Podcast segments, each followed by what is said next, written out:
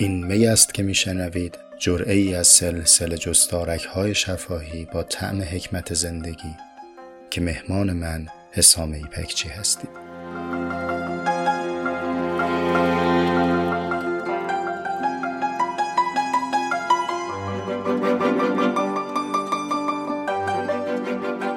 سلام بر شما. جرعه پانزدهم می رو با هم همپیاله هستیم. همچنان در پیشگفتار کتاب در باب حکمت زندگی آرتور شوپنهاور.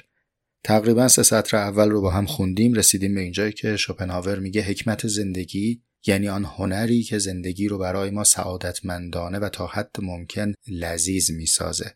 از اینجا یعنی از سطر سه و چهار پیشگفتار تقریبا تا پایان پیشگفتار که صفحه بعد رو هم شامل میشه اصل صحبت آرتور شوپنهاور در باب سعادت هست.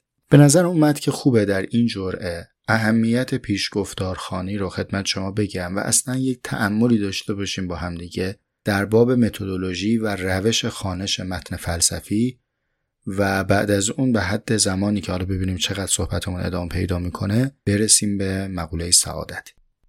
ببینید زندگی مدرن یعنی آن گونه زیستنی که ما داریم تجربه می‌کنیم بسیار کمی شده است. همه چیز شمرده میشه. من قدم هام رو میشمارم کالری هام رو میشمارم پولم رو میشمارم ساعت کارم رو میشمارم. همه چیز شمرده میشه و بر اساس کمیت بیشتر من به خودم نمره میدم و میگم که انقدر صفحه خوندم انقدر ساعت خوندم. و با این شاخص های کمی داریم به سنجش خودمون از زندگی می‌پردازیم. این روی کرد ما رو ترغیب می‌کنه به اینکه کتاب زیاد بخون. منظورش از کتاب زیاد بخون تعدد کاغذهایی که ما ورق می‌زنیم. ولی ما اینجا داریم یه خانش دیگه رو تجربه می‌کنیم. شما تصور کن ما ساعتها با هم حرف زدیم روزهای زیادی گذشته فکر می‌کنم الان داره نزدیک به یک فصل کل بهار میشه که ما داریم با هم حرف می‌زنیم و فقط سه خط از پیشگفتار یک کتاب رو خوندیم. خیلی فاصله داره با اون چیزی که ما داریم امروز بهش ترغیب میشیم. آنچه که برای من اهمیت داشته بیشتر از این که بخوام شما رو دعوت بکنم به برداشت های خودم از یک کتاب که واقعا چیز بی اهمیتیه و خیلی به درد کسی نمی‌خوره که حالا من از یک کتاب چیا می‌فهمم دعوت به یک شیوه خانش و یا نحوه ارتباط با متنه. با این باور که فکر می‌کنم امروز هر کدام از ما چه بسا بیشتر از بو سینا و نیچه و شوپنهاور و خیلی از آدمهای دیگه توی خونمون کتاب داشته باشیم. اما داشتن انبوهی از کتاب و چه بسا خواندن انبوهی از کتاب ما را آدمهای متفاوتی نمی‌کنه. از خواندن هزاران صفحه متن متوسط یا از سطحی خواندن دهها کتاب عمیق یعنی فرق نمی‌کنه متن متوسط باشه یا شما متن عمیق رو متوسط و سطحی بخونی آبی گرم نمیشه. اما اگر کسی در طول زندگیش یک کتاب اساسی رو به درستی فهمیده باشه به اندازه اون یک کتاب به انسان متفاوتی تبدیل میشه.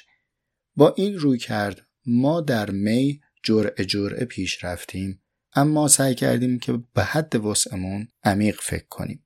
حالا من اینجا می‌خوام چند تا مثال بیارم. کتابم هم دور خودم پهن کردم که ارجاع مستقیم به متن بدم و نحوه خانش متن فلسفی رو از نگاه آرتور شوپنهاور و شاید یه گریزی به بقیه هم بزنیم خدمت شما عرض بکنم.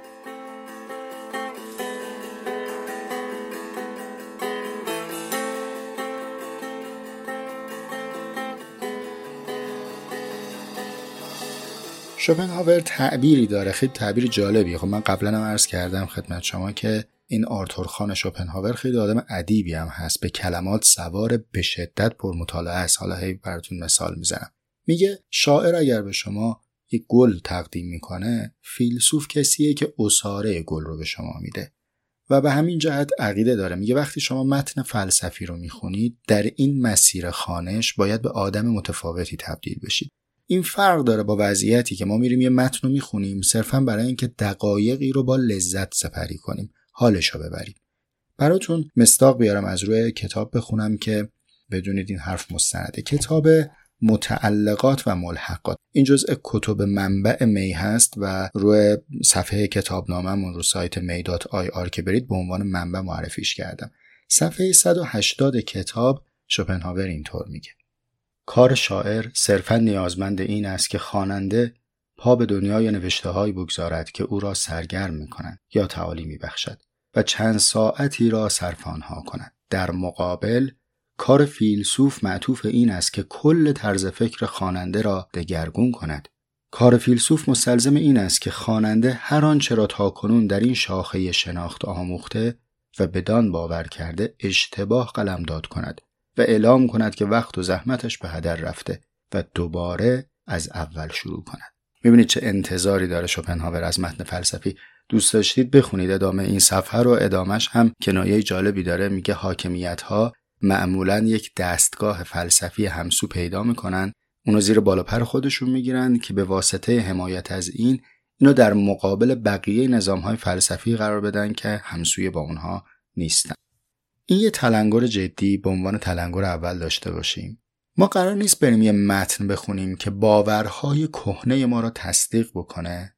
و برای جهل و نادانیمون کلمات تزئینی ارائه بده. یعنی ساختمان فرسوده ای رو رنگ کنه برامون. و ما همون چیزهایی که قبلا قبول داشتیم و می‌دانستیم همونا باشیم فقط براش چند تا لغت شیک مجلسی پیدا کرده باشیم قلمبه سلمبه که وقتی خواستیم توی جمعی جهل سابقمون رو عرضه کنیم با کلمات یغور عرضه کنیم که دیگران بگن آو این خیلی بلده. این خیلی این کار است. این که شامورتی بازیه این اداست این خانش و تعمل فلسفی نیست. در واقع خانش فلسفی بین ما و آگاهی اکنونمون فاصله ایجاد می‌کنه تا فرصت پیدا بکنیم که آگاهی جدیدی رو کسب بکنیم. پس خانشی که به تردید منتهی نشه خانش کاربردی نیست. این ملاحظه اول. اما ملاحظه دوم رو دقیقا می‌خوام در صفحه مقابلش بگم. که تیتر شماره 5 در صفحه 181 میشه پاراگراف دوم. شوپنهاور اینطور میگه. نویسنده فلسفه رهبر است و خوانندش رهرو و این دو اگر می‌خواهند با هم به مقصد برسند باید از اول با هم آغاز کنند. و چند صد جلوتر میگه بنابراین نویسنده باید دست خواننده را محکم بگیرد و ببیند که گام به گام در این مسیر کوهستانی تا کجا می‌تواند بالا برود بنابراین خانش متن فلسفی یک سفره به پیشوایی، راهنمایی و رهبری آن نویسنده یا اون فیلسوف نویسنده که اومده دیدگاه خودش رو به ترتیب و منضبط در اختیار ما قرار داده. حالا ما در می که مشغول به خانش یک جستار از یک فیلسوف مثل شوپنهاور هستیم دقیقا در موقعیت این سفر قرار گرفتیم. به همین خاطر پیشگفتار رو رها نکردیم. بگیم خب یه متن زائد دیگه. بریم از اول شروع کنیم نه اول متن همون پیشگفتاره. من برای اینکه اهمیت پیشگفتار رو بگم روی یادداشت‌ها و نوشته های شوپنهاور مثالی پیدا نکردم ولی اتفاقا در اثری از هگل. حالا الان شوپنهاور تو گور میلرزه. اگر بدونه که ما وسط بحث مربوط به او داریم یه مثالی از هگل میاریم چون اصلا حال نمی‌کرده با هگل. ولی من اونجا پیدا کردم از روش می‌خونم این چون جزء منابع ما نیست تو پادکست می. من فقط به یک متن اشاره می‌کنم ولی دیگه توی کتابنامه در واقع سایت می کتاب رو معرفی نکردم. خدمت شما. این سطر رو بشنوید. جناب هگل در کتاب پدیدارشناسی روح یه پیشگفتاری داره. دو سه سطر اول این پیشگفتار خیلی جالبه. این متن رو هگل در آستانه 38 سالگی منتشر کرده. ولی خب خیلی کتاب دشوار و جدی هست که به زحمت آقایان اردبیلی و حسینی ترجمه شده. نشر نی هم این کتاب رو در واقع منتشر کرده به اسم پدیدارشناسی روح. در پیشگفتار که میشه صفحه 39 اینطور شروع میشه. در واقع هگل داره خود پیشگفتار رو تعریف می‌کنه. کارکرد پیشگفتار رو میگه. میگه نوعی توضیح. بدان گونه که مطابق عادت پیش از یک نوشته در پیشگفتاری آورده می شود. توضیحی درباره هدفی که نگارنده در آن نوشته پیشا پیش برای خیش در نظر گرفته و نیز درباره دلایل و نسبتی که این نوشته به عقیده نگارنده با دیگر بحث های گذشته یا معاصر درباره همان موضوع دارد. پس کارکرد پیشگفتار چی شد؟ پیشگفتار وظیفه داره که به من مخاطب منتقل بکنه که این متنی که پیش روی من قرار گرفته چه نسبتی داره با عقاید این فیلسوف و متفکری که متن رو نوشته به علاوه چه نسبتی داره با دیگر دیدگاه هایی که در اون دوره نسبت به این موضوع داره مطرح میشه چه بسا متفکرین ناگزیر میشن که پس از اینکه متن تمام شد پیشگفتار رو بنویسن. در واقع پیشگفتار یک نقشه راه بسیار جدیه که با همه این توضیحاتی که الان من خدمت شما دادم امیدوارم مثل من به این جنبندی رسیده باشید که خیلی خوب کردیم این همه وقت گذاشتیم راجع به پیشگفتار و چه بسا بیش از این هم جا داره تحمل کنیم. خب حالا با همه این توضیحاتی که الان خدمت شما دادم شوپنهاور در این پیشگفتاری که ما داریم می‌خونیم چه چیزی رو می‌خواد برای ما پررنگ بکنه؟ این پرسشیه که می‌خوام چند دقیقه در موردش خدمت شما صحبت کنم.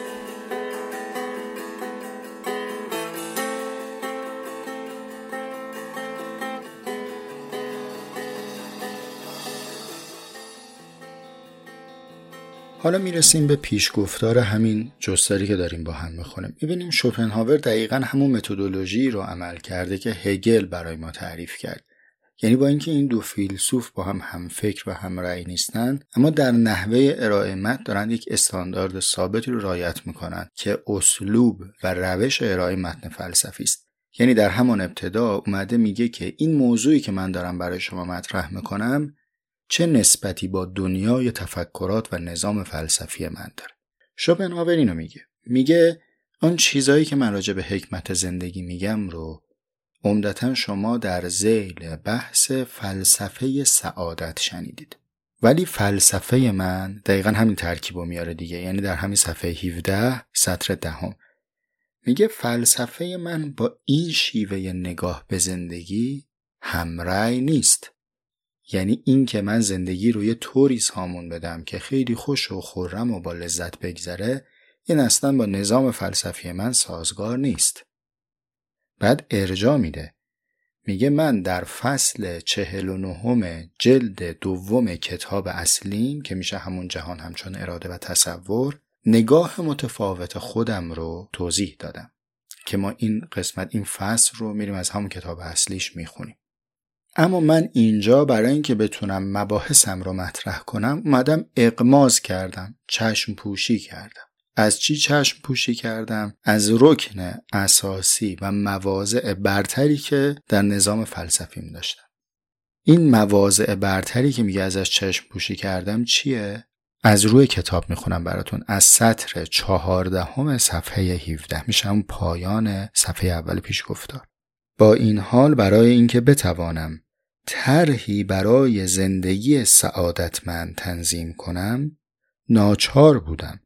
از مواضع برتر یعنی مواضع ما بعد و طبیعی اخلاقی که حاصل واقعی فلسفه من است چشم پوشی کنم.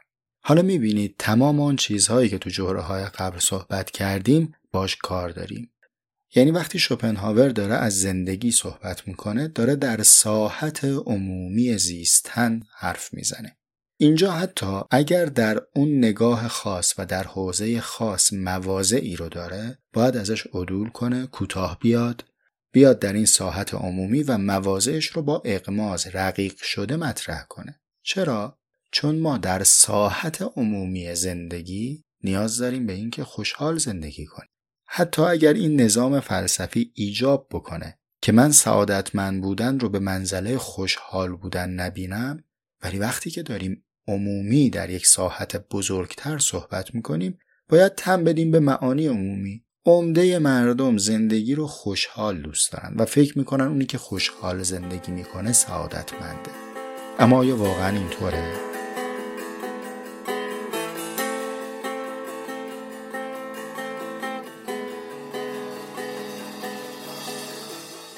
حاصل آنچه که گفته شد تا به اینجا اینه ای که شوپنهاور می‌خواد ما رو به سفری ببره با خودش که این سفر این دیاری که مقصد ماست معمولا با نام سعادت به ما معرفی شده. گفتن این شهری است به نام سعادت. شوپنهاور میگه من میبرمتون به اونجا. اما پیشا پیش بدونید سعادت برای من یه شکل دیگری است یه طور دیگری است. ولی من چشم پوشی می‌کنم. شما رو می‌برم همون جایی که بقیه می‌برن. منتها حالا با مسیر خودم و با مشرب خودم. اینجا جا داره که ما به یک سوال فکر کنیم. آیا موجودی به نام سعادت داریم اصلا ما می‌تونیم اشاره بکنیم. همونطوری که مثل اشاره می‌کنیم میگیم که این کوه دماوند این کوه دنا این دریاچه خزر این فلان این بهمان. آیا می‌تونیم همینجوری اشاره کنیم بگیم اینها اینها این سعادت؟ حالا تو داری سعادت رو از جنوب می‌بینیم من سعادت رو از شمال می‌بینم. پس زاویه نگاه همون متفاوته. ولی یک شیء وسط هست به نام سعادت. اگر چنین چیزی وجود داشته باشه یعنی یک موجود عینی به نام سعادت داشته باشیم اینطوری فاصله در معنا کردن پیش نمیاد. به همین خاطر یه تلنگری شپناور می‌زنه و میگذره. سطر هفتم پیشگفتاره. یک جمله معترضه اومده میگه زیرا سعادت موضوع داوری ذهنی است. یعنی چی؟ یعنی واقعا در جهان طبیعت در این جهان عینی در برابر چشم ما یه چیزی به نام سعادت که فضایی رو اشغال کرده باشه و ما بتونیم لمس کنیم ببینیم حس بکنیم و بچشیم وجود ندارد. بلکه سعادت چیزی در ذهن آدمی است. یعنی موجود ذهنی داریم به نام سعادت که ما اگر به این موجود ذهنی برسیم از زندگی خوشحالیم. اگر به این موجود ذهنی نرسیم حالمون بده. هیجان انگیز شد نه؟ حالا بحث ما پیرامون این موجود ذهنی باشه به جلوهای بعدی